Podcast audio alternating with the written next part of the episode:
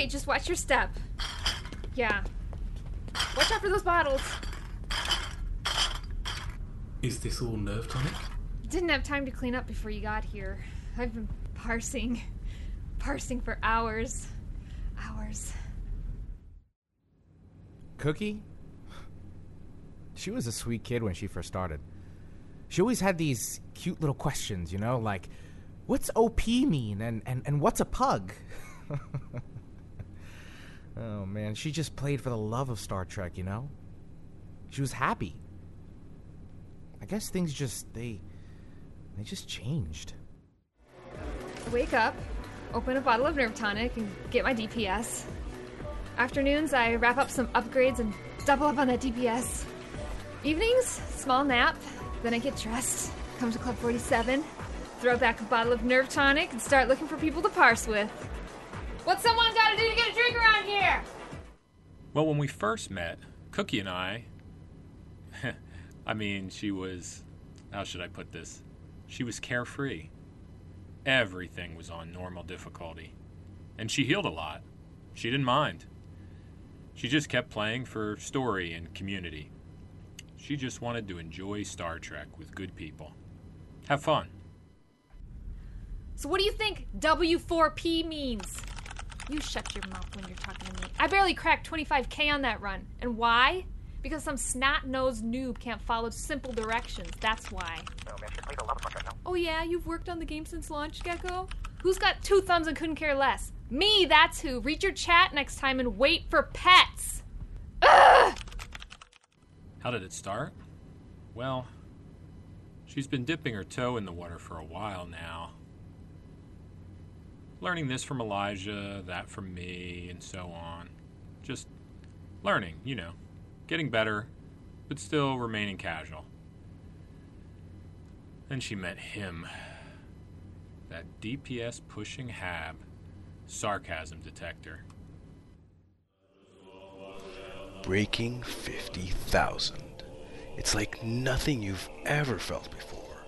You're reborn, alive. It's spiritual, my dear. And as an earthly reminder of your ascension to DPS greatness, you are given the privilege of choosing a new name. Really? So your chosen name is Sarcasm Detector? It is. It tells the world I know there is sarcasm, and I can detect it. Wow. So what was your given name? Lead Brony 86, but that's in the past. Shall we talk DPS? Ooh. Of course I'm scared for her. I'm terrified for her. And frankly, I'm terrified of her. I'd be lying if I told you I haven't fallen asleep in my bathtub clutching a bottle of rum and a baseball bat, fearing she'd do to me what she did to him. Following that embassy console fix? Well, I'm sure you've heard of it. Poor Borticus. I've got nothing to be ashamed of. Everyone is DPSing. If you're not, then you've got the problem, not me. I'm not hurting anyone. What about embassy consoles? Who told you about that? That twerp Elijah. He's always bringing it up. I. No, I'm not proud of it. I just want to watch Ryan STO's latest YouTube video. Can you just tell us a little bit more about it? Uh, your side of the story. If it'll get you off my back, gosh, I'll tell you. Then you can get out so I can parse. I need to parse. Okay, here we go. Whew. Whew. I had invested some serious would be parse time into loading up on Plus Beam Fleet TAC consoles and Embassy Plasma Science consoles. The doping was sick, man. Pure DPS. Then it all ended. They called it a fix. A fix! I went to sunny California to talk. Just talk. But they took my precious. I don't remember doing it. I won't easily forget that day. She walked through the entrance door. She was in shambles. Her hair was in a side ponytail, and she was wearing some old, sparkly denim vest. She grabbed a beautiful display case of little ships we had in the lobby and just. She just toppled it over in a rage. She broke them. She broke our little ships. And then she continued through the complex. She was looking for whoever was responsible. Man, she just unleashed like 50k DPS on us. The staff had to barricade themselves behind a wall built of office furniture, and then suddenly, everything got quiet.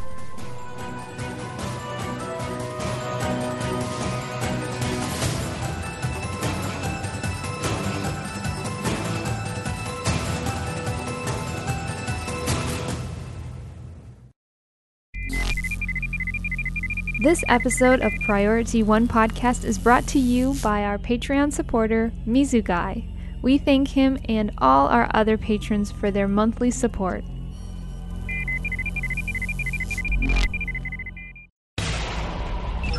Command codes verified. Priority 1 message from Starfleet coming in on secured channel.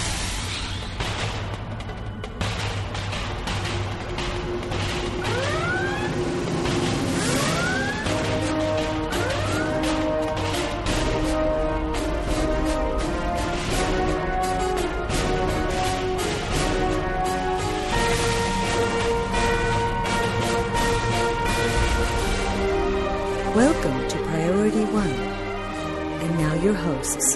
Hello, Admirals. You're listening to episode 217 of Priority One Podcast, the premier Star Trek online podcast, recorded on Friday, April 10th, 2015, and available for download or streaming on Monday, April 13th at PriorityOnePodcast.com. I'm Cookie. I'm Jace. And I'm Elijah. What do we have this week, Jace? This week we start trekking out the Star Trek ongoing comic series by IDW Publishing set in the JJ verse. In STO news, Delta recruits are working feverishly in preparation for the oncoming Iconian invasion. Again, this week, Priority One's fiction writer Jake Cobb brings you another Foundry review. Finally, before we wrap the show, we'll open hailing frequencies for your incoming messages. Admirals, the Thursday night live recordings of our episodes are so much more fun when you join us in the chat room. So be a part of the production around 8 p.m. Eastern. That's around 5 p.m. Pacific on most Thursday nights, only at PriorityOnePodcast.com forward slash live. Speaking of hanging with the Priority One team, reach out to us throughout the week. Follow us on Facebook.com forward slash Priority One Podcast or on Twitter via at STO Priority One. And if you're in game, chat with the cast, crew, and fleetmates by joining the Priority One chat. To do that, just type forward slash channel underscore join space priority one inside the game chat box. It's time to start thinking about the 2015 Star Trek Las Vegas convention. Now, we've decided not to run another crowdfunding campaign this year to help pay for the trip. Instead, we've included the expenses in our Patreon goals. In the next week or so, we'll be introducing some new incentives for Patreon supporters, including a monthly drawing to win Priority One t shirts, Star Trek Online posters that were left over from last year's Indiegogo campaign, and other cool swag. So, if you're a Patreon supporter or have thought about becoming one, we're adding a little extra to the pot to sweeten the deal. We're hoping to represent you again this year at Star Trek Las Vegas, but we can't make it there without your help. As you know, this is a volunteer production, and a trip like this is not an expense we can all afford to personally make. Let's start gearing up for Star Trek 3 or 13 by finding out what the Enterprise crew has been up to between the films.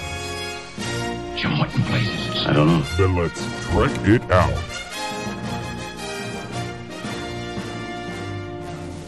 This week, we trek out Volume 1 of IDW Publishing's ongoing Star Trek comic, following the adventures of the crew of the USS Enterprise as seen in the J.J. Abrams series, following the first movie's events, and eventually catching up with and passing into darkness.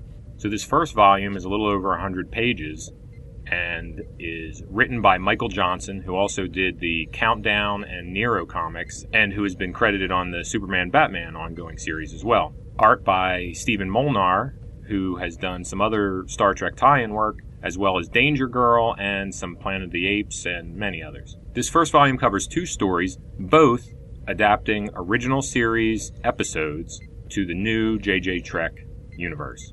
Part one is Where No Man Has Gone Before, featuring Gary Mitchell, and the second is The Galileo 7, classic episode featuring Spock.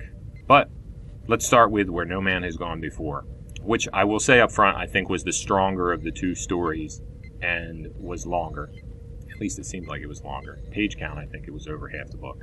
This episode stayed very close to the original series storyline, with just a few interesting twists. Um, a mention of the psychologist character, uh, Dehner, who was in the episode from the original Trek.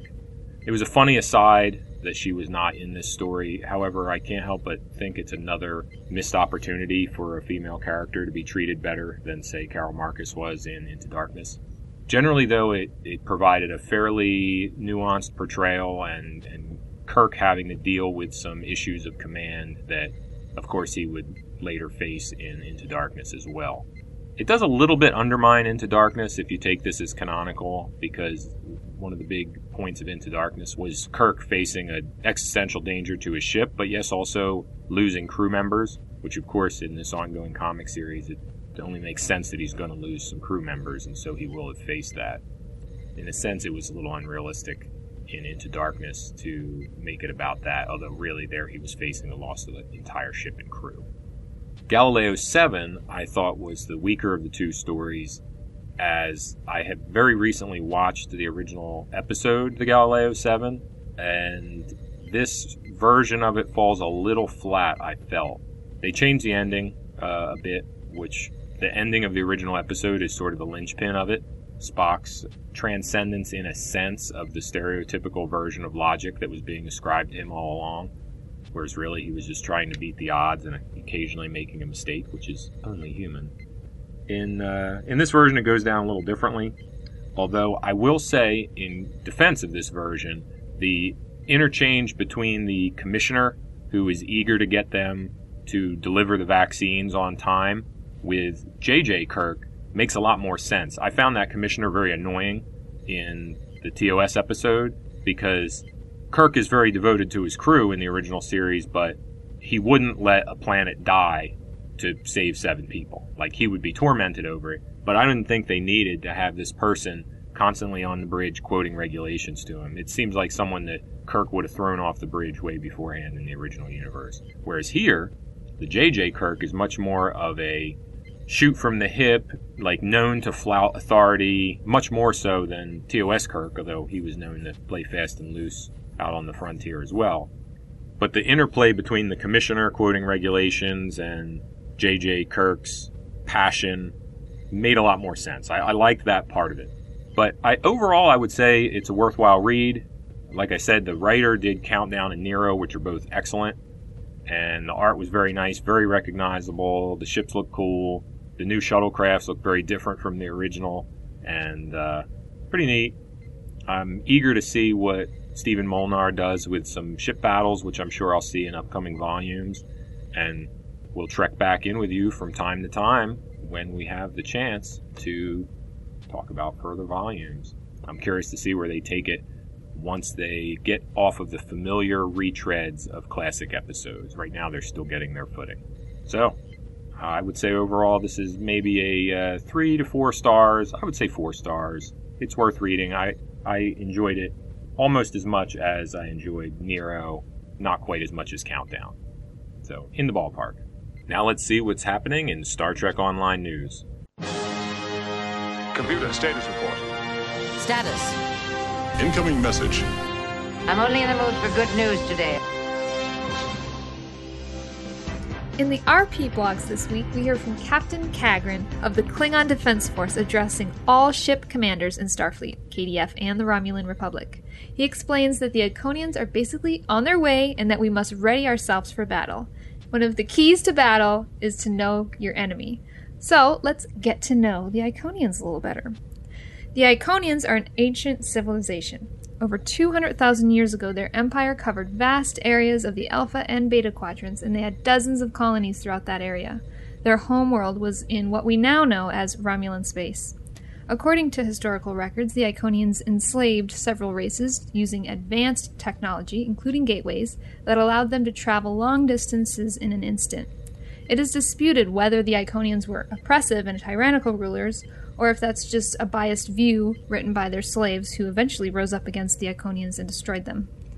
The Iconians prefer to work through servitor races such as the Undine, Solanae, Elachi, and Vaadwaur, who are controlled in a variety of ways, including neuroparasites. The Iconians also raised their own sentient species, the Heralds, similar to what the Founders did with the Vorta. The Heralds worship the Iconians and serve as personal servants and soldiers. The numbers of Iconians are actually quite few. Not a lot escaped the destruction of their worlds 200,000 years ago. Rumors indicate the Iconians escaped the Solanae sphere to the Andromeda galaxy. If that's true, they have the ability to escape the galactic barrier. Contact with this barrier has been known to give godlike power. Ambassador Worf recovered data from one of the Iconian subspace bases last year that may allow us to turn the Iconians' gateway network against them with experimental ships that can control a gateway for a short time, which is very important because their gateways can allow them to appear anywhere at will. Now, these two RP centric blogs were followed up with a blog called Heralds of the Iconians by Al Captain Geko Rivera, who went into what we know and what we've learned about the Iconians, both from Star Trek Online and from some of their previous appearances or the episodes that were inspirations for, for example, the Elachi and Solanae. So this serves as both a background compilation and also a, a, nice sort of story so far on where we stand with the Iconians. Then he goes into much more detail about the Heralds, emphasizing that they are not like the servitor races we have fought before. They were not conquered, coerced, subjugated, bargained with, or grown. The relationship between the Heralds and the Iconians, he says, goes much deeper. Like the Iconians and the natives of Tal Dewa, where the Iconians settled for some time after the destruction of their home planet, they have six eyes, and they may have been a lesser race that evolved or was raised to sentience by the Iconians. He talks about four types of soldiers that they have and five different classes of ships. And I definitely recommend, of all of these dev blogs, this is the one to read if you're only going to read one. Because this is the run up, this is the background for what we're going to be facing in the form of the Heralds and their armada in season 10. You know what's interesting about all this is that we've got, you know, this version of the Iconians as, you know, evil. But you've got the Star Trek fan film, Star Trek Horizon, that paints the Iconians as victims of a terrible onslaught and they're trying to escape. I'm curious to see how Tommy Kraft, the creator of Star Trek Horizon, is going to take that storyline because as we know it in Star Trek lore, we understand the Iconians as being the big baddies, but you know, maybe there's a story we don't know. You know, maybe there's maybe there's a, a, a viewpoint he's seeing that um, that we're not. So it's it's fun. Very true. That history written by the victors aspect that uh, yeah we talked about. Looks like with the release of season 10, we're getting a new reputation system, and with it, new gear and traits. Now, as is the case with other reputation systems, i.e., Undine Counter Command, Delta, Dyson, etc., you'll need to earn Iconian marks by playing missions such as Gateway to Grethor, Brotherhood of the Sword, and Herald Sphere. Each of these missions allow for scaling rewards, increasing the amount of Iconian marks received if you are able to perform above expectations and or complete bonus objectives. The second item you'll have to earn to get the gear from the new reputation system is called Iconian Probe Data Cores, which, like isomorphic injections and Borg neural processors, can be earned by completing advanced and elite versions of any queue that reward Iconian marks. So here's a highlight of the goodies you can earn from the new reputation system. An Iconian Resistance 4 piece set that includes shields, engines, deflector, a warp or singularity core.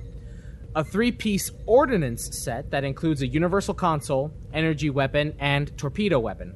You get a three piece ground set, three kit modules, one for each career captain, and five tiers worth of new traits. Now, screen caps of the tooltips for the space gear has been posted on the Star Trek Online subreddit, and although everything is subject to change, from what I'm reading, I kind of want some of this gear. For starters, I don't mind the two piece set bonus from the Ordnance set, which grants plus 17.8 to structural integrity, and, if you like torpedoes, adding them to the three piece set bonus seems pretty decent to me. Personally, I think that the plus 1000 temporary hit points is enough for me to sacrifice at least one of my weapon slots, at least the rear beam array, and join that with the universal console. Now, I don't know that I'm going to be sacrificing the Nukara set bonus or the Romulan engines, nor will I give up the fleet warp core for this, any of the space set items. But I kind of like the weapons. How about you guys, uh, Jace? What? Uh, what? How have you picked up anything? Well, that universal console, depending on how that bonus applies, might be a new must-have item. So, generally, there's a lot of really good-looking stuff in here. I mean, it's going to depend on how it finally plays out when it comes live, and uh, is a little fine-tuned, or we learn exactly how some of the damage modifiers apply. I do know that a couple of the items are bugged on Tribble right now and not applying their bonuses correctly, so it's a little hard to test. The ground gear actually looks amazing which is not something that normally catches my eye, but people were really raving about it, so I took a look. And my ground build on my main, who is tactical, stacks crit severity and exposed damage, and this looks like I might be able to get my crit severity up even higher, which is pretty crazy. Yeah, I was wondering about the ground because I'm using the TR 116 rifle, and it seems like that's the best, but it would be better to use this weapon than to use the TR 116, right? Well, what I do is I keep my TR 116 in one slot and then use a set weapon in the second slot for whatever set bonus is most important. Oh, yeah, yeah, that's true. So you'd still actually use the TR 116. Right. My secondary weapon right now is. Uh, Okay, cool. I think it's a counter command rifle with with the counter command shield for the two piece bonus to give plus phaser damage, which benefits the 116. Yo, do you get the set bonus um, if you have the weapon holstered as your secondary weapon? Oh yeah. Okay, so you still get it. So uh, you don't have to be using the weapon to get the set bonus. You Yeah, I have to have almost never equipped. use that secondary weapon. And just to go back to the universal console that we were referring to earlier, one of the reasons that it's so appealing is that not only does it have a lot of defensive capability, I mean, the, the tooltips are saying plus 15% to hull healing and plus 45% to shield heals, but additionally, you're getting a plus 10% to all weapon damage. So that's pretty mean. That's a pretty mean console. You're right. It could very well be a must have console. Yeah, I'm definitely going to be watching that one closely. Here's our first community question this week. What are your initial thoughts on the new reputation system? Are you already thinking of swapping out some gear? If so, what are you going to give up for these new goodies? Let us know in the comments section for this episode at priority1podcast.com forward slash PO217 or comment via Facebook or Twitter. All right, so this week our release notes came a little early because we had a patch on Tuesday so that they could get some fixes live for the Delta recruitment event. And as of right now, and I haven't seen this problem since, the issue with loadouts where occasionally bridge officers would have their powers reset to default when transferring maps should be solved. Now, in addition to that, bridge officers occasionally being removed from their station when transferring maps. Mm-hmm. Oh, they're getting removed. So you're telling me that I have an alien on board my ship that's teleport. It's the Solanae. That's what's happening. Yeah, they're is that the abducting them. Solanae are being abducted are Or it could be abducting my Q. bridge officers. He always did that stuff. I, you know, I, I am. I better get some kind of enhanced shielding to block them. So I haven't I haven't had the problem happen since Tuesday, but I have. oh yeah. I actually don't think I have since Tuesday either. In any When- case, Cookie, when was it that we logged into the game and and uh, played? That was that was Wednesday night. It happened to me. I logged into the game, and ta-da! None of my bridge officers were in their place. They were all they were all out to lunch. well, fine. Invalidate what I'm saying. So it looks like uh, further work may be needed on this issue. However, the main purpose was fixing the bugs in Treasure Trading Station, closed storage, and uh, the fact that the missions Taris and Alpha, which are not available to Romulans, were showing up as objectives for Romulans, and a couple other small fixes. However, we did have a pretty large set of release notes for Tribble, and even more just went up tonight. So a lot of stuff going on on Tribble. The Tribble update on the 7th added in the Iconian resistance reputation and some more fixes to the sector revamp and a number of other bug fixes fully implementing things on Tribble. Um, however, something very cool that kind of went under the radar at first, but then Borticus uh, pointed them out in answer to a question that a user had on the forums. There are now a couple of new projects. So one of them allows you to exchange 100 reputation marks for an elite mark. So you could exchange 100 Omega marks for a Borg neural processor. It has a 20 hour cooldown, so you can only do once per day. And it doesn't exist obviously on the reputations that don't have an elite mark like Romulan. And they added this was a much in demand feature higher denomination mark to dilithium conversion projects. So 50 to 500 still exists. Now there will also be 250 marks for 2500 dilithium and 500 marks for 5000 dilithium. And they'll only appear in your list if you have enough marks to complete them, which is helpful so you don't half fill one and then, you know, you could have done several 50s but you didn't have enough for a 250 so your stuff is stuck. That is going to be so helpful. Yeah, which is funny because I just cashed in almost all my marks on my main and my alts. Whoops.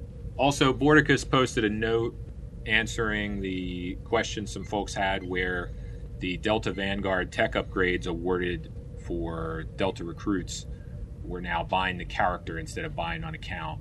That was a change that they decided on before it went live, and he gave his uh, sincere apologies for the communication not being updated on there, but it is working as intended. What was the concern? Because I had a hard time understanding what it was and what was changed. Well, their concern was that people might power level Delta recruits just to dump the Delta Vanguard tech upgrades on their mains. And especially, it, it might press people to look for another loophole, or I wish he hadn't said exploit, because that opens a whole can of worms for maximizing XP gain again instead of just, you know, merrily playing our alts in the new content. But in order to get the tech upgrades, you had to reach level 50, no? Correct. I mean, we're getting a trait and both of the devices. And what else do we get account wide? I forget. A whole bunch of stuff. Marks. Right. But I guess those are all one time unlocks. Whereas this would be something you could level up multiple times, which none of the other rewards were. I just don't like that term exploit for I mean there's no known exploit. He just says potential exploits, but that's just a can of worms that I wouldn't throw out there. Leveling up a toon to 50 doesn't seem like an. He's talking about like when people were leveling up super fast with spec points. If they, it, it would motivate people to go push for what in the game will give you a better time to XP ratio than anything else, and then they would exclusively do that for the event, which is not what they want. I didn't know there were still leveling exploits that were existing in the game. I don't know that there are, Right. but right now there's not really an incentive other than you know what already existed, wanting to level up, wanting to get spec points, that is sending people out to try to find anything like that. That's why I kind of have an issue with it. Like, I mean, I don't really care about the Delta Vanguard tech upgrades, but we're, we're getting other things for for leveling up a Delta alt, albeit not per alt, and it's a pretty significant time investment for some tech points. I mean, they have no chance of a quality upgrade, which to me makes them significantly less valuable. Yeah. They would be really nice for leveling up uh, one reputation item, I guess, from like Yeah. 12 to 14, because reputation items cost a fortune in tech points. That's not a bad idea. To soften the blow of the oversight, I guess, or the mistake, then improve those tech upgrades to guarantee that quality upgrade. That wouldn't be a bad idea. Especially now that they're bound to character. So it's been over a week since the Delta recruits marched into battle. What has been your experience, guys? Well, I made two Delta recruits so far. I wanted to make three, but I was not allowed to make a female Gorn. Why can't I have a female Gorn? The only option was male. I want a female Gorn. I don't want a male Gorn. And it's totally canon to have female female Gorns exist. I don't understand that. That's so sexy. Anyways, I made my first Romulan toon this week, and I don't think I've ever had so much fun playing the story missions. The tutorial, the story arc, it was just so good. It was probably my favorite so far. I can't believe I waited this long to make a Romulan toon. For those of you who have never played a Romulan, definitely try it. If it weren't for this Delta recruitment event, I'm not sure if I ever would have gotten around to it because the idea of leveling up another toon is so unappealing. But since this Delta event came, I was like, oh, might as well. And I finally got to meet the notorious Tovan Khev, which I have to admit, he is a total hottie. But the idea of not being able to break things off someday if I ever get bored with him is a bit unsettling, and I know a lot of people don't like that, but for now, I, I totally like him.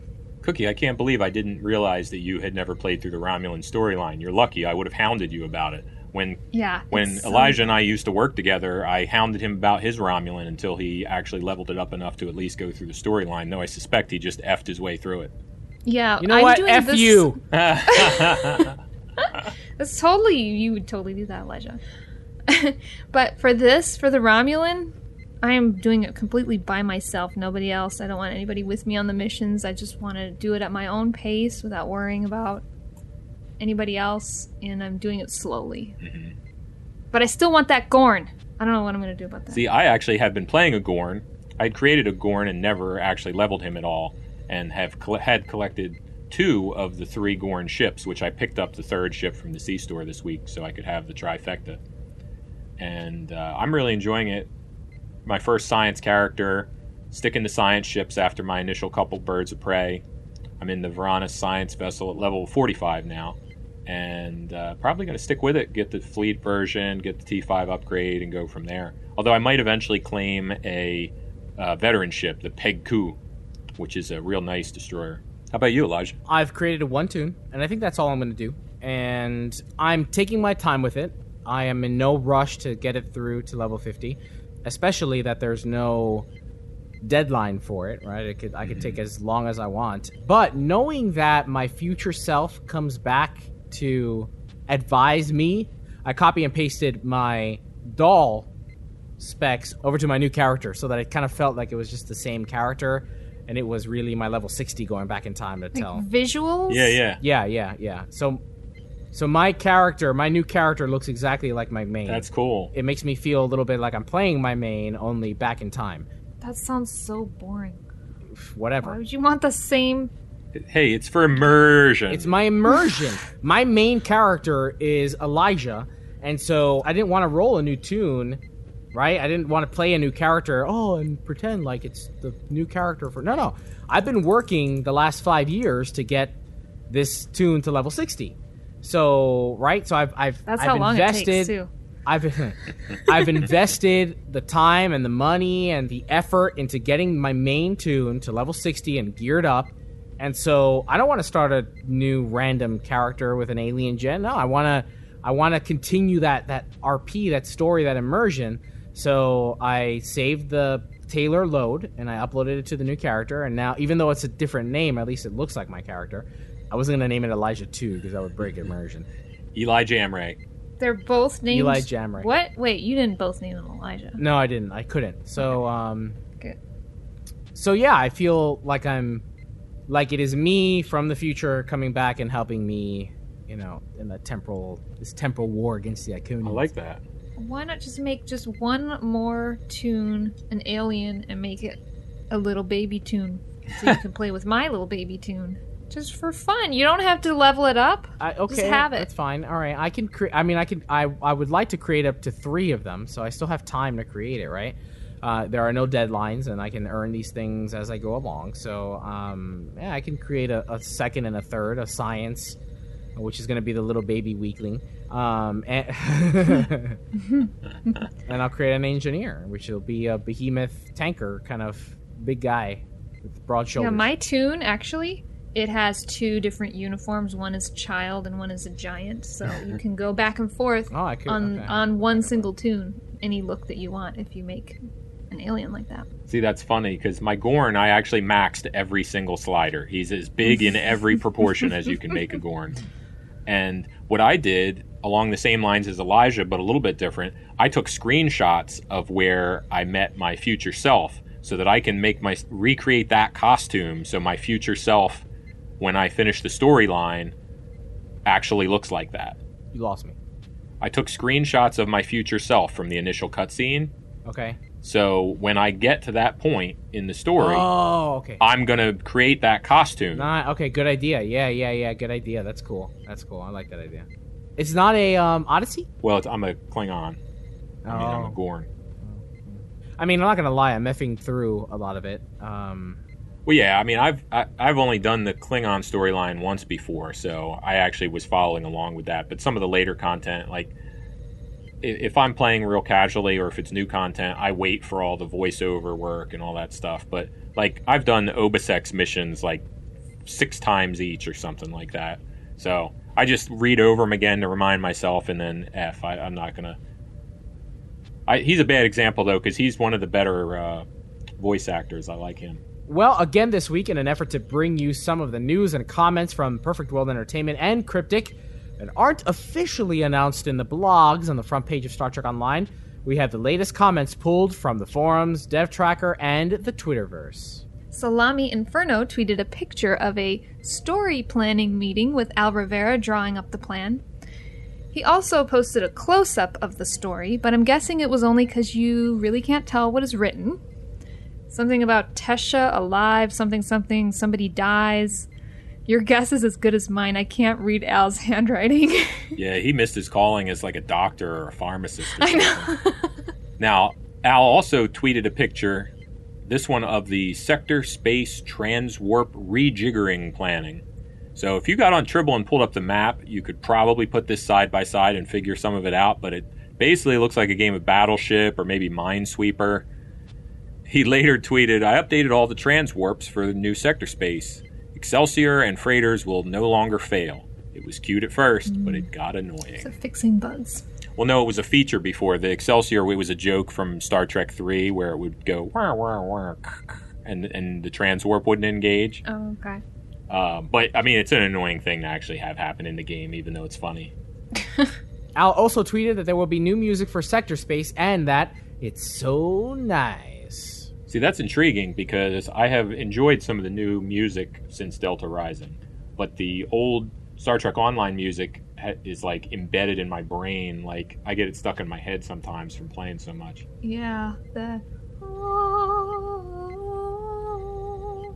That woman singing. Not from Sector Space, I guess that's from Missions. Speaking of sector space and the improvement of the scale, it seems that some of that capability has trickled onto Tribble in the Foundry. And Tuscan38 posted on Imgur a few screenshots of his toon in a one to one scale aboard a Galaxy class starship. And I gotta say, it's really impressive. Yeah, I got a glimpse of that earlier, and it looks really good. I got to check that out. I mean, you know, I, I remember seeing something like this in in Minecraft. Um, Oh, yeah. which was which is pretty interesting and pretty cool. But the fact that we have this capability now in the game in some way, shape, or form is that's pretty epic. And the detail, it's not half bad. It's really not half bad. There's one picture of of his toon walking up to what would be the bridge the top level, the bridge level. Um, and the windows do look a little blurred, but that's expected, right? These these models are not really intended to be that uh, detailed so close up. But man, the nacelles look beautiful, and it's just it's just gorgeous. This is amazing that he's able to do this in the Foundry. And you know what it reminds me of, though? Some of those screenshots remind me of Generations, where the Enterprise is downed, Yes, yes. and they're just like walking around on it, like climbing out the skylight. Troi can't drive. Aw. So we encourage you to check it out. The links, of course, will be in the show notes. Uh, it's fascinating, and I think that this opens the door to some amazing Foundry content. Before we wrap STO news, we have a few events coming up on the calendar. For the second week of the Delta Recruit event, we are tasked to complete as many duty officer assignments as we can. Every time a Delta Recruit completes a duty officer assignment, it will contribute to the meter. If we reach Tier 1, we will get 25% more commendation points the following week. Tier 2 will get 50% more, and Tier 3 will increase to 75% more. And again, this bonus will apply to everyone, not just Delta recruits. Borticus Cryptic tweeted that all DOF assignments are worth the same toward this week's goal, so log in a lot and spam those short ones. So like, it doesn't matter how long the DOF assignments are, those five second ones that you can do at Starfleet Academy will count as well. So, guess what? One of the two main things I did that I wanted to finish up on my main character before Delta recruiting started. What? I got all my commendation ranks to four. I'm working on that too. I'm al- I'm almost there too on my main. Well, now you'll be able to kill it. I'm gonna try. I have to get. I'm, I'm missing a few on f- for four. I'm pretty good in the progress, but this is one of those opportunities where I think You see, it's hard, right? Because I want to play the new Delta Recruit, but at the same time, I want to take advantage of these bonuses. Yeah. Yeah, it's like I'm tempted to try to grind out some specialization points during the XP boost, but I also want to do the doffing to unlock the next one. So I might have to switch back and forth a little this week instead of just single mindedly playing my Deltal. Right now, this week's doff assignment goal is kind of going slowly, so I'll be s- I'll be impressed if we even reach tier two. It's interesting that they picked DOF assignments for this new goal because if their objective was to lure new prospective players into Star Trek Online, the DOF system can be pretty overwhelming at first. You know, it can it, it's it's not an easy system to kind of just roll right into. So I'm surprised that this is the the second task, right? It confuses me. Was this is this whole Delta recruit thing really aimed towards new players, prospective players, returning players, existing players? Um, It's definitely a mix, but I think it's the second week because they wouldn't want to do something like reps or queues or anything like that yet, because that would be assuming people are leveling really fast, which many of us are, but not all. And a truly new player might be leveling more slowly. But duty officers are unlocked pretty early, what, like level 10 or 15. And these will benefit new players too. It gives them an incentive to try it, even if it is something that might be a little more off putting, if you think about it that way. It's true. When I first started, I did not touch doffing for a long time. I didn't know what it was. I just didn't really think to even start it. And then people were like, "You got to start doing doffing." I'm like, "Okay." Same with the queues. I didn't want to touch those either. Some people just need a little push. The only other thing to keep in mind this week is that this Thursday, April 16th, is the last chance to get your enhanced universal tech upgrade from the featured episode Uneasy Allies. Now, I'm not sure if the other rewards are cut off, but I know No, that one. They're going to stay. It's just you, you have to get the enhanced universal tech upgrade during each of the three weeks. So, like, I've played it twice, so I have two. I have to play one by Thursday in order to get the third one, and that's per account. So you only have to do it once. wait, I'm sorry. So you're saying I've only played it twice, so I only have two. I could play it one more time and still get the third? This week, yes, this is the third week, and this week you can get a third one. Since, if you played it since Tuesday, though, right? My question is, so I skipped last week. I missed last week's, right? So I missed the deadline at the patch. So all you But- can get are two. You got the one for the first week, and you can get one this week. Well, Admirals, that wraps up Star Trek Online news this week. Let's move into our Foundry review with Jake Cobb.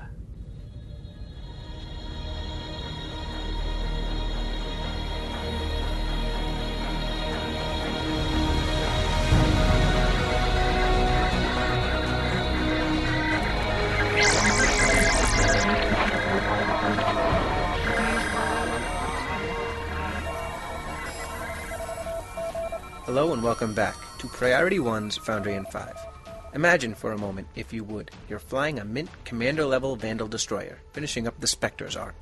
You want to upgrade that Mark IV Disruptor split beam rifle you picked up from the Delta Recruitment Booster Pack, but the dilithium chamber is bone dry. So what should you do? May I humbly suggest you play a Foundry mission. The Foundry Daily yields 960 dilithium, which is twice the amount received for an average story mission, and almost enough for use with a superior tech upgrade.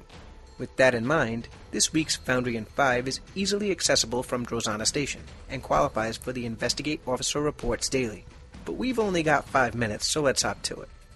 This week, we review Untimely Saboteur by Antiborg. Upon completion of this writing, Untimely Saboteur was the first and only choice in the Foundry Top 3 for the Donatu system. It was accurately listed as taking about 35 minutes to play. To begin playing, simply fly to the Donatu system, which is north of Drozana Station, and click Untimely Saboteur. Searching Untimely Saboteur in the Foundry search bar will also yield the same result. Opening mission text advises captains that recent Starfleet ship movements have opened a hole in their defenses, and that has left a critical Federation dilithium mine exposed. You are promised glory for its destruction, or countless tons of dilithium if you can capture and hold it. It should be noted, for those new to the Foundry, that an author does not have the ability to hand pick Foundry mission rewards. One should not play this mission in the hopes of ducktailing in dilithium. The mission does, however, qualify for the Foundry Daily. So now that that's out of the way, let's see how it plays. Combat. Combat is a key component in Untimely Saboteur, and it's done well. You face several opponents in both space and ground, and the enemies were skinned appropriately. Combat mobs are set at an easy to optimal level for the location of the mission. As this is an early sector accessible to Klingons, it was wise of Anti-Borg to choose mobs that test a player, but do not frustrate. For the review, a level 21 male Orion Science Delta recruit was used. Through two playthroughs, he was incapacitated once, and that was due to lack of mob management, and frankly, button mashing. There is enough of a challenge to need attention, but not too much to irritate. For this reason, combat receives a 4 out of 5. Puzzles. No puzzles are present in Untimely Saboteur. The mission was accurately described to be a combat mission, so the lack of puzzles does not hurt the overall score. They could have been added and used without seeming forced, but the lack of puzzles wasn't a crushing disappointment. Regardless, no puzzles were present, so it receives a 0 out of 5. Map builds. There is one space map and two ground maps in Untimely Saboteur. The space map consists of a planet, a com relay, and mobs. The planet prop is well selected and appropriate in color and cartography. In other words, completely believable as a planet being mined for dilithium. The relay is easily accessible and accurate to its description. Mobs are a little close to the spawn and arguably could have been moved a few clicks away. So long as the player reads at a normal pace, the battle shouldn't spill over while you're reading the intro. Ground Map 1, representing the mining camp, is the star of the mission. It's well designed and does a great job of creating an entire world in a very small space. There's a feeling of desolation but also community in the little camp.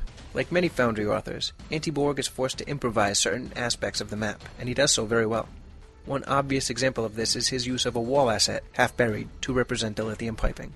The improvised pipe is featured and could have been a distraction if not done properly. Anti-Borg also does a fantastic job of keeping the map dynamic. Explosions are perfectly executed and the aftermath is clear. These little touches add to not only enjoyment, but immersion. Quick side note, watch for falling Klingons. Ground Map 2 is effective for what it is, but does have some minor problems. An early objective is not indicated in pop-up, so if a player doesn't watch the minimap, they could find themselves having to backtrack. The map isn't immense, but backtracking is never fun. As stated before, the map is effective in what it is portraying, but not overly interesting. The player will find themselves traveling without much to do in a moderate portion of the map, and the lack of points of interest makes the enjoyment wane a wee bit. The addition of combat or dialogue in those areas would have been appreciated, but the lack of both isn't crippling. Overall, the maps are well designed. If you're a map wanderer, stick around Ground Map 1, but bring an umbrella. Those Klingons will get you. Maps get a 3 out of 5. Dialogue. Dialogue is halfway perfect. Anti-Borg does a superb job of allowing the player to reflect their Klingon-aligned character's persona using dialogue choice right from the get-go, regardless of species or disposition. Nearly every conversation gives the player this amazing flexibility and it's extremely entertaining. Unfortunately, the reaction of the NPC or circumstances affected by the choice is only slightly different at best and offers no real difference in outcome. Part, if not most, of this complaint is due to Foundry limitation, but the lack of deeper dialogue branching does hurt the score. Still, the ability to roleplay without breaking character cannot be overlooked. It's really impressive how different the mission felt on second playthrough using an alternate persona, despite the lack of alternate NPC reaction. Dialogue is better than its flaws. Plus, Anti-Borg used the mission name during dialogue. That's always a bump in score. 4 out of 5. Story. The story of Untimely Saboteur isn't a roller coaster, but it does have its twists and turns. You won't be shocked at the end, but things you thought may unfold don't, and vice versa. There appears to be a Star Trek III representation of Klingons, and Untimely Saboteur has a scene that seems to be a well executed homage to the film. The player also has access to a computer console in Ground Map 1 that gives a nice backstory to the antagonist, as well as some tidbits about the Nunatung mining camp. Be sure to look for it. Anti Borg adds a nice little trick at the end of the mission regarding reward. It's a fun little play on the system and well executed. The story wasn't revolutionary, but Anti-Borg's ability to create one concrete theme with multiple tones earns the story a 3 out of 5. Recommendation.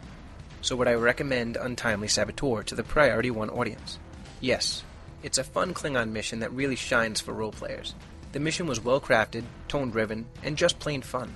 The search for Spock feel and its ability to present differently to different players are its strongest points, and make it a solid choice for any Klingon aligned species. My exit review was 3 out of 5, and of course 100 dilithium. Always tip your authors. For Priority 1, I'm Jake Morgan. Now let's open hailing frequencies and see what's incoming. Message coming in, sir. Hailing frequencies. Open. See, we are getting to know each other. Hi, this is Graham6410, and I'd just like to say I really enjoy the show, and I have been listening for quite a few months now. Keep up the good work. Well, Admirals, we're at the part of the show where we open hailing frequencies for your incoming messages. But first up, a big thanks to Graham Armitage for his voicemail message. Thank you so much for listening to the show. We appreciate very much that you found us and that you've been listening to us over the last several months. Keep it going. Now, last week's community question was Now that you've had a few days to play through your new toon over the weekend, what are your thoughts? What rewards are you looking forward to the most? Kamara commented via PriorityOnePodcast.com other than a bug at the very last mission of the Deferi chain, Delta Recruit rocks. Many advantages to Delta, both to the Delta and the owning player. Very nice, very complete package, and strongly points out, Green, that all the missions in Cardassian space need to go in for a makeover. and they just don't quite work RP wise yet for the KDF players. The rewards are utterly awesome across the board. Please, listeners, Cryptic not only gave us a way to make new toons with fun Delta Recruit internal storyline, but gave you a great set of Head Start packages.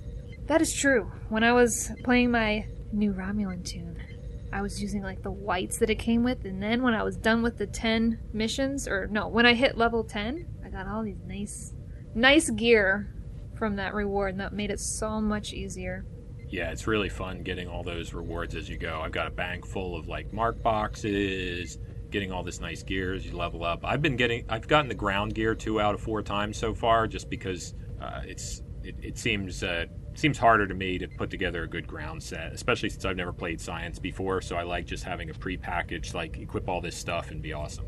STO FSK commented on the Star Trek Online forum post for this episode. I quit Stowe a couple months ago for many reasons, but the Delta recruitment thing has roped me back in.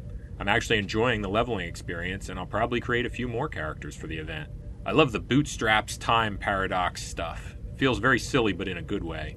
The rewards I'm looking forward to the most are the fleet and R&D related rewards. The former because it'll be nice to actually contribute fleet only dilithium and not have to worry about my personal stockpile, and the latter because anything that lets me kickstart or bypass the R&D grind is welcome yeah, I definitely agree about the time paradox stuff. As soon as I went through the tutorial, I was like, yeah, I'm hooked. I'm, I'm definitely in this for the long haul. I'm a sucker for it.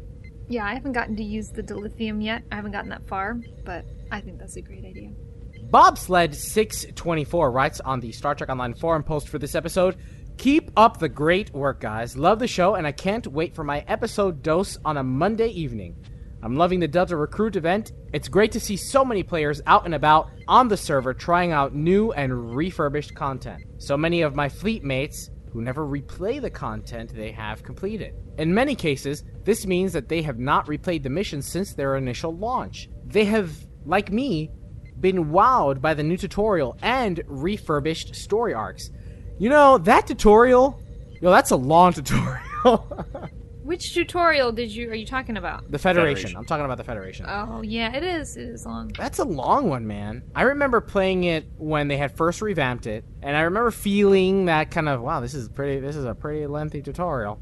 But if you're, you know, when I'm rolling it again this time for the Delta Recruit, I was really like, man, I can't f through this fast enough. And not it has nothing to do. That has nothing to do with the quality of the story. Just the fact that it's a long tutorial when you have to replay it. right? When you've been playing the game for five years, I kind of would like a fast forward. Well, normally you can skip it. It's just you can't for Delta recruitment. Yeah, but there's one cutscene. You meet the temporal contact. I don't know. I think that there, there there could have been a way to. I guess no, there isn't. There really is no way to meet both players in the middle, right? There's no way to to easily allow new players to play the content and take advantage of the Delta recruits while allowing old players, five year old players, to skip through it and skip that Delta Recruit temporal introduction. Right. So, yeah. yeah. It's a compromise. I see it. I see it. It's a fair compromise. You're right. And you know, it may be a little lengthy, but I mean, the old the old tutorial was like, "Hey, fight some Borg." Oh crap! Now you're in command of a ship. Have fun. I had such a hard time with the old tutorial. it must have been like they must have revamped it right after I started because I was scared to death of those Borg. I was scared to death and I just wanted to get through it. I was not ready for the Borg yet at that point.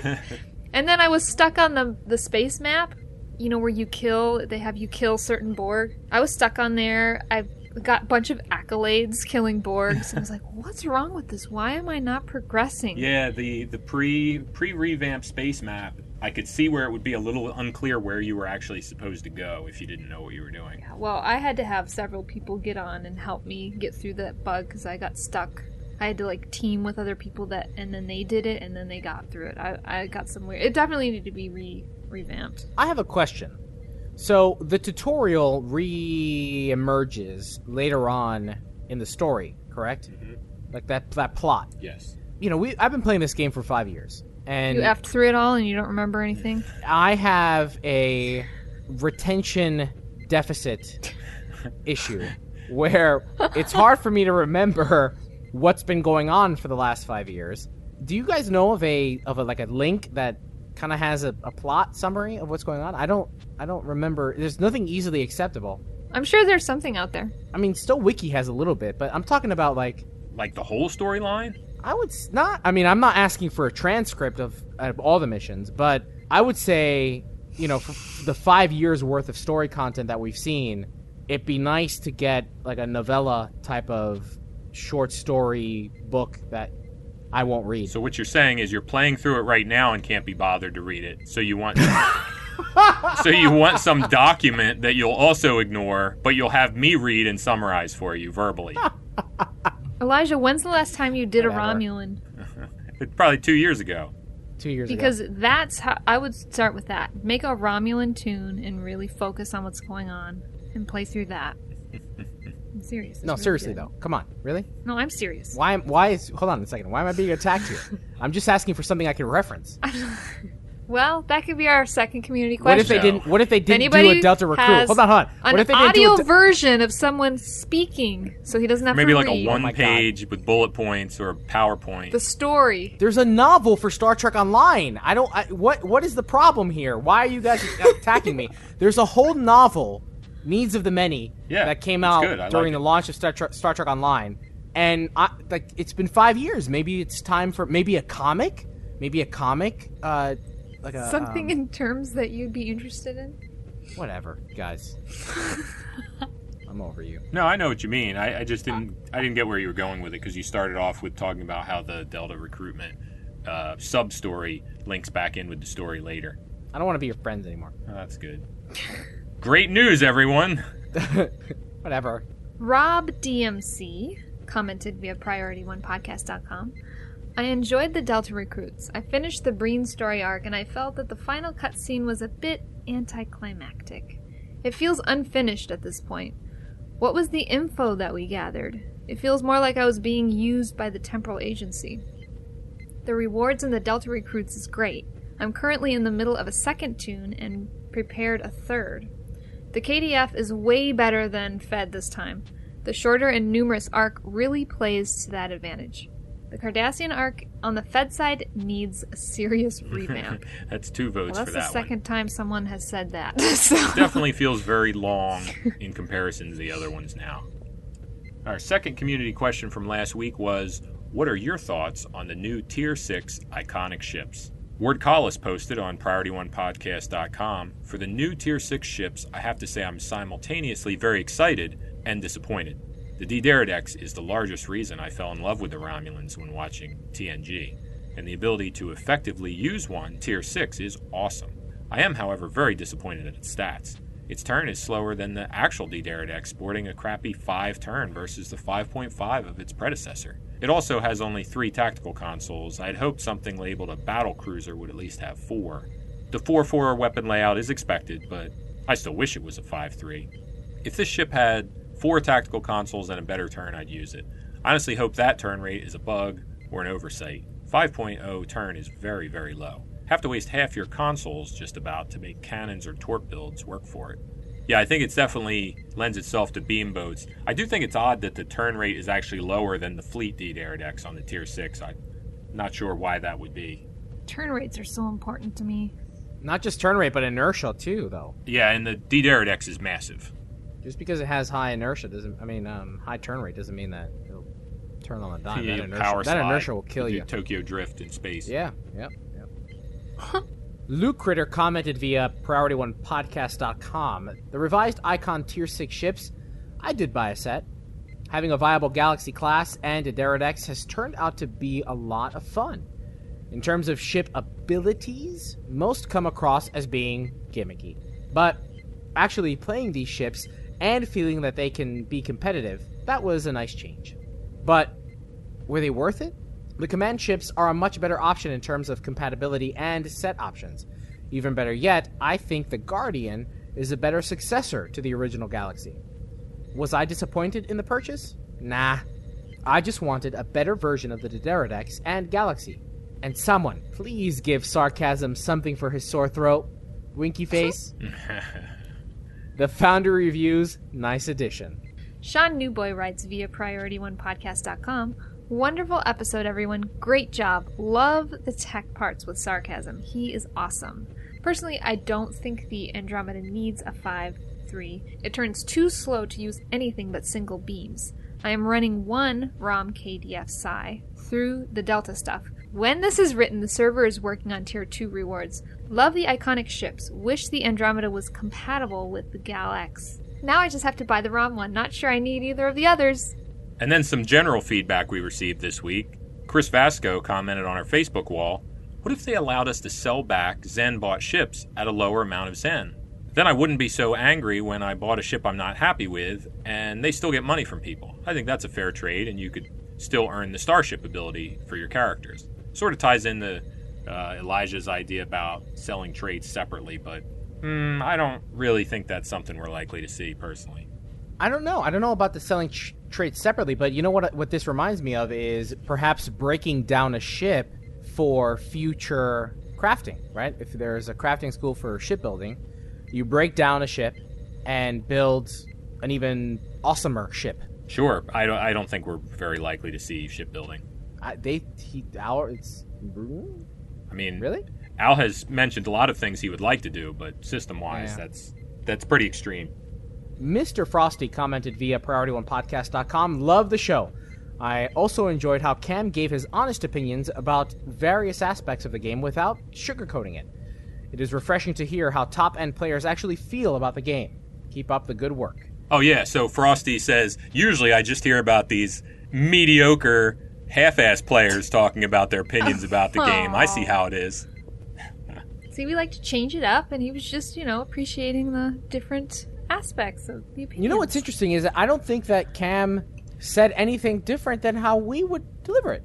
I, I mean, Well, he had some good insights. He had some good that insights, I know yeah, I wouldn't yeah. have known. but Oh, you know, I'm just people, teasing Mr. Frosty anyway. people accused us of being aggressive towards higher DPS, and that is really not the case. We weren't aggressive at all. On the contrary, we are encouraging people to take a look at our at our guide to just help improve their gameplay. The game has changed. The game has gone from 50 to 60. And that happens in all MMOs. That happens in Magic the Gathering. A whole new deck comes out, which makes an older deck completely obsolete, as far from what I understand of Magic the Gathering. I don't play it. So it happens. And as players, yeah, there's a little bit of a need to adapt and adjust. And hopefully, this guide that we've created and spent some time on will, will guide players in the right direction that won't hurt the bank, won't hurt the pocket, won't hurt the wallet, and you'll see some increase and some improvement in your gameplay at level 60 versus level 50. Yes. And I didn't really even quite wrap my mind around how important this was until I failed Fleet Alert. I failed Fleet Alert on my ground toon, which was not focused at all on space DPS, just whatever whatever I could get my hands on that was cheap, and I failed. We failed Fleet Alert. I mean, I didn't even think it was possible to fail Fleet Alert.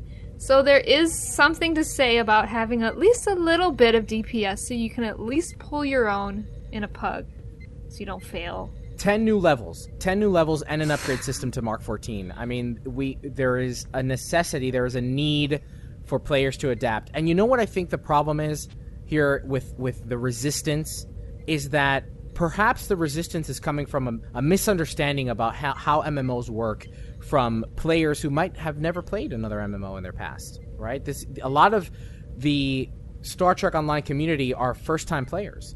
They may not know that you know it's it's generally kind of customary for an MMO to increase in, in level and require an adjustment and a, a new goal, a new. Oh, if it didn't, it would be so boring. Right. I mean, you know, we'd be playing the same STFs over and over. So. Well, and here's here's the bottom line for me.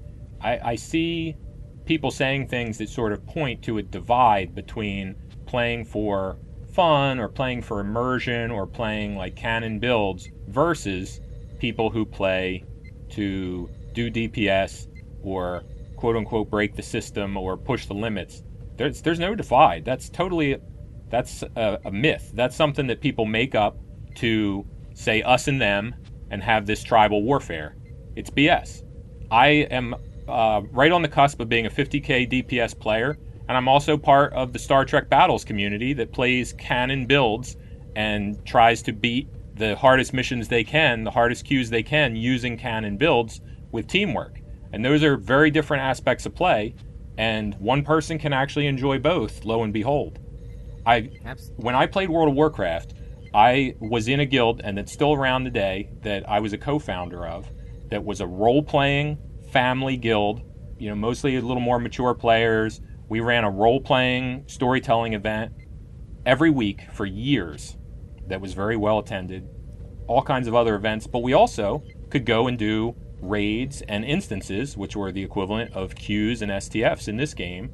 And when we did that, we tried to be competent at our class and be able to do enough DPS or do enough healing or do enough control or whatever type of utility in order to beat those encounters. We didn't say, well, you know, I'm going to bring my rogue, but I only use whatever this like totally useless weapon is because that's my backstory. Mm-hmm. Like, you know, if you're going to go do content, like maybe you don't use a cookie cutter build uh, because Cookie doesn't like being cut, for one, and also because, you know, that would be boring. But you try to do the best with whatever build you choose. My canon ship is a Vaadwaur ship. I took the Vaadwaur battle cruiser and used the exact loadout that it comes with, but I just got purple versions of it uh, from the exchange that came from the lockbox, and it actually does fine. I've I've do- got number one in crystalline entity runs with that ship, and that ship has like three cannons, three beams, and two torpedoes on it. It's nothing that would ever be in like a DPS build, but I made it as good as it can be within that canon parameter. Like it, this is a made up divide between players that I think serves no positive purpose in the community. 100 Yeah. you're, i completely agree and you know you mentioned things you mentioned a game like world of warcraft. They have seen several expansions you know and players adapt. And you know have being accused of, of being too aggressive that that's not the type of game style that they want i mean that's just the, the nature of mmos they expand and and new levels are added and and players have to uh, reach new goals. And the concept of it breaking immersion let's look at first contact right? In, in first contact the right because we just celebrated first contact day and i watched it True. the enterprise is sent on the Rom- to the romulan neutral zone to monitor things and Geordi says we're the most advanced ship in the fleet which means they had some pretty high dps and they were told to, to sit this one out because they were afraid that that uh, Picard might be uh, uh, compromised. So there there is a precedent in canon of having a, an elite ship, of having a ship that is that performs better than some others. Doesn't mean that they're, they're that other ships are obsolete. It just means that times change, technology changes. So think of yourselves as that new canon ship, that new sovereign class cruiser. And again, it doesn't have to break the bank. You know what I think we need to do, Jace? I think we need to look at that that guide again and add costs to it. That's not a bad idea. Yeah. Because Yes. keep in mind, like the guide is we cover all the different areas, but it's not like you have to make a ship that follows everything in the guide. It's if Right. oh, uh, what would be good traits to use? You know, I like my build, but I'd like I don't really know what to do with traits. You go look at traits. You know that kind of thing. It's not hey, here is A to Z of this is what you have to play. You don't you don't have to have top DPS by any stretch of the imagination to do advanced content for the most part. Some of them are harder than others. But this is like if you're having trouble and you need a little bit of a boost, here's some things you could do. And I'll tell you what, I'm not going back out into space until I get my DPS up. Even though it's a ground toon, it's embarrassing that I don't know what I was doing, but I cannot believe that we failed Fleet Alert. I I can do better. I know I can do better just with a little bit of effort. Even though it's a ground toon, I'm mainly doing ground. I'm still going to be doing missions on it. Sometimes it's I spend 10 minutes trying to kill one ship on that toon. Yeah, that's a bit I'm much. I'm over it. I'm going to totally try to improve even though I'm mainly focusing on ground on that toon. Just with a little bit of effort, I can get this I'm going to get rid of my Risian cruiser and get a different ship that I have. I probably already have a ship that's probably better. I'm not going to go out into a team again with this toon because it's embarrassing. And I don't want to fail. I don't like failing. Well, one last piece of feedback is regarding our recruitment video that was published uh, not long ago on our YouTube channel. Al Rivera at Captain Geko retweeted awesome, fun video. And a big shout out to Admiral Winters, who put that video together from the skit that Ben pieced together a few episodes ago. Uh, it's a fantastic video, very kind of timepiece that goes with Thomas Maroney's theme for this Delta Recruit event that's been going on. Uh, very World War II, very Art Deco kind of feel to it. So, big congratulations to Admiral Winters for pulling that together on short notice and presenting that to the Priority One community. So, uh, congratulations. It's a great video. Each week, our social media channels are busy with your thoughts, opinions, and suggestions for the show. Please keep them coming. Reach out to us on facebook.com forward slash priority one podcast. Follow us on Twitter at STO Priority One or shoot an email to incoming at priorityonepodcast.com. Well, that wraps up episode 217 of Priority One Podcast, brought to you by all of our Patreon supporters. Be sure to catch our episodes every Monday morning by pointing your podcast catchers to feeds.priorityonepodcast.com. Admirals, you know we love hearing from you. Let us know what you think of the show and submit your responses for our community question in the comments section on our site or on the STO forum post for this episode. This week's community question is What are your initial thoughts on the new reputation system? Are you already thinking of swapping out some gear? If so, what are you going to give up for these new goodies? Let us know in the comments section for this episode at priorityonepodcast.com forward slash PO217 or comment via Facebook or Twitter. Stay in touch with us throughout the week by following our social media websites. Head over to facebook.com forward slash priority one podcast and give us a like. Or check us out on Twitter via at STO Priority One. You can even join the Priority One podcast chat in game. Just type forward slash channel underscore join space priority one. Admirals, we want to thank you for your ongoing support of Priority One Podcast. And thanks to all of our patrons, we've already hit our monthly running costs. We can keep the lights on. It's time to start thinking about Las Vegas. Don't forget, even if you can't afford financial support, sharing our show with your friends is another great way to show us your support. And don't forget to tune in to Priority One Productions' Guard Frequency podcast at guardfrequency.com, covering the ongoing development of Chris Roberts' upcoming space sim Star Citizen. If you like this show, then listening to Guard Frequency is the logical choice. The Priority One fleet is recruiting. If you're interested in joining, just shoot us an email with your at handle and we'll be sure to send you an invite. The email is incoming at priorityonepodcast.com. And now you can join our Klingon Fleet division, Warriors of Priority One. Today is a good day to join, so send over your Delta recruits. Thanks to the entire team behind Priority One Podcast, including our audio engineer, Ben Churchill, with support from audio assistant Admiral Winters and QA support staffer Midnight Shadow 7. And you can catch Midnight Shadow on all of his. I don't. Eh, he does so much. And you can catch Midnight Shadow 7 as he hosts Tribbles and Ecstasy. Thanks to our graphic artist, Romulan Ale. To all of our bloggers and their managing editor, L. To the writer of our Prelude dramas and Foundry reviewer, Jake Morgan. To our video editor, Jerry Tillman. To Chris Trone, our social media manager. Thanks to our thanks to the composer of our theme music, Chris Watts. Thanks to our syndication partners, Subspace Radio and Trek Radio. But most importantly, Admirals, a big thanks to you, the Star Trek online community, our listeners, because without your ongoing support, none of this would be possible. Red alert. Shields up. Ready weapons. Engage. Engage.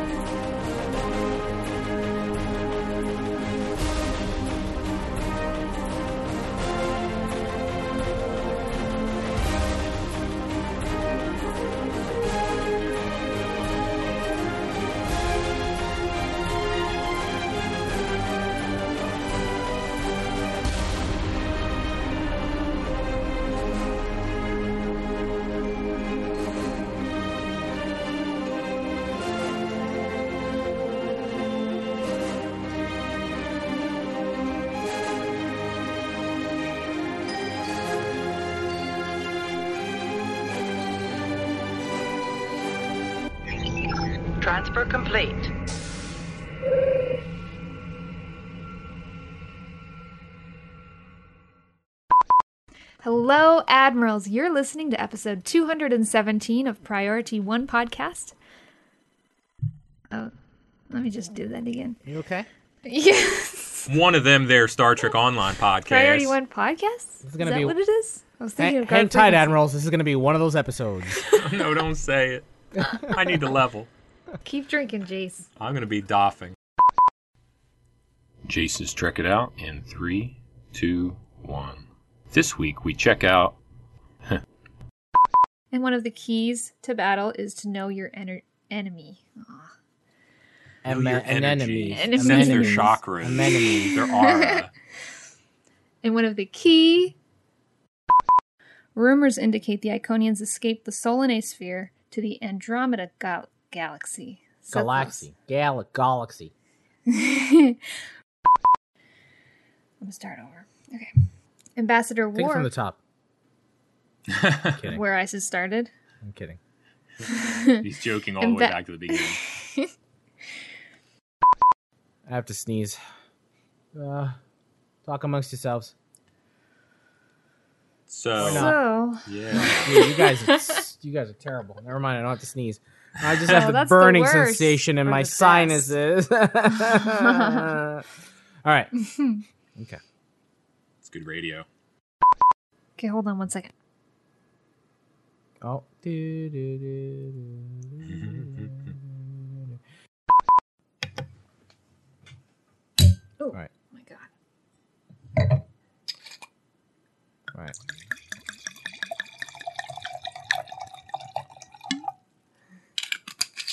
I wonder what she's pouring.